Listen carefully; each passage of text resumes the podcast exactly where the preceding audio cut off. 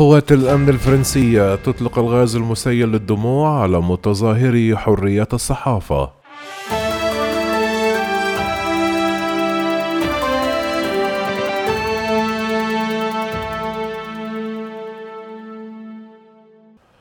أطلقت قوات الأمن الفرنسية الغاز المسيل للدموع على متظاهرين كانوا يسيرون ضد عنف الشرطة في باريس بعد أن أطلق نشطاء ملثمون الألعاب النارية على صفوفهم ونصبوا حواجز ورشقوا الحجارة. تجمع آلاف الأشخاص في جميع أنحاء فرنسا لدعم حرية الصحافة بعد أن أثار فيلم يصور الشرطة وهي تضرب منتجا موسيقيا أسود الغضب بشأن مشروع قانون ينظر إليه على أنه يحد من حق الصحفيين في الإبلاغ عن وحشية الشرطة.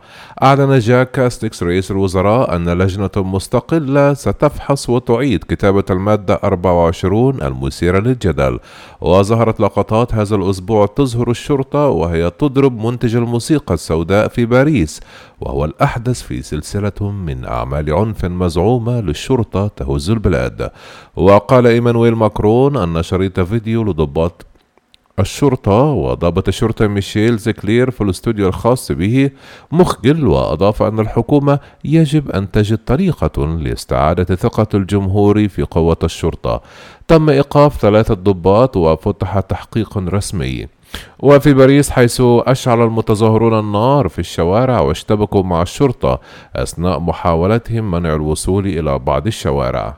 وقد صدم مكرون بفيديو لشرطة فرنسا تضرب رجلا أسود واحتج الآلاف الآخرون في ليل وورين وستراسبورغ ومدن أخرى على مشروع القانون الذي يجرم نشر صور ضباط الشرطة في ظل ظروف معينة وحمل الكثيرون لافتات عليها شعارات مثل من سيحمينا من الشرطة وأوقفوا عن الشرطة وضرب الديمقراطية وانضم لمنظمات الصحفيين وجماعات الحرية المدنية التي نظمت المسيرات متشددون يسيريون متطرفون ونشطاء بيئون ومظاهرات ومتظاهرون من السترات الصفراء كانوا يحتجون على سياسات الحكومة منذ عامين.